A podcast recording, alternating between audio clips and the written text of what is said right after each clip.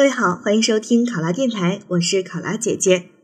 今天的题目是：你和老科长合作的很好，但是后来老科长轮岗调走了，副科长任职新科长。由于新科长事必躬亲，你工作不顺手，经常向老科长抱怨，被新科长知道了，对你有意见，你怎么办？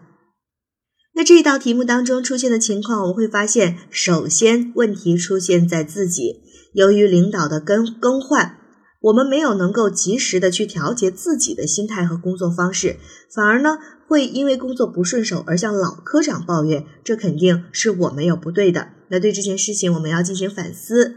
还有一个问题就是新科长知道之后，他对我们产生了意见，对吧？那我们要去解决这个问题，怎么样解决呢？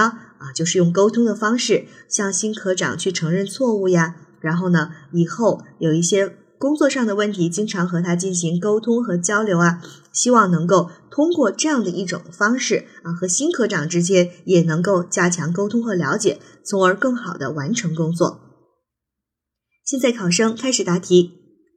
由于我工作不顺手，并向老科长抱怨，因此新科长得知之后对我产生意见，这是我工作上的失误。如果处理不好，不仅会影响到我们科室内部的团结，甚至也有可能会影响到新科长和老师老科长之间的关系。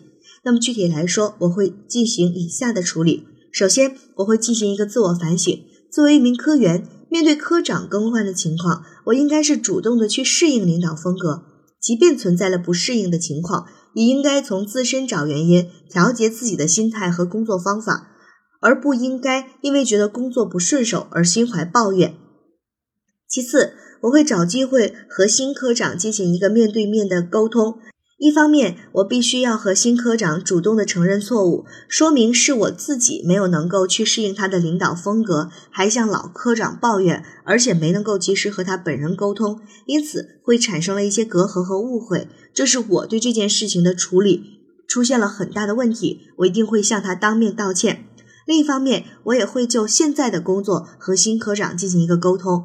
向新科长去请教，更加的明确理解新科长的一些工作方式，同时呢，也会向科长阐明自己在工作上的一些想法，做到这种思想上的沟通交流，从而消除隔阂和误会。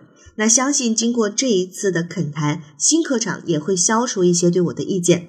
那最后。除了通过交流让新科长消除对我的意见之外，我也会在以后的工作当中用自己的实际表现来改变他对我的这种看法。在工作上，我会积极的去适应新科长的领导风格，也会从自己身上入手，调节自己的一个工作方式，争取早日适应新领导，和科长合作默契。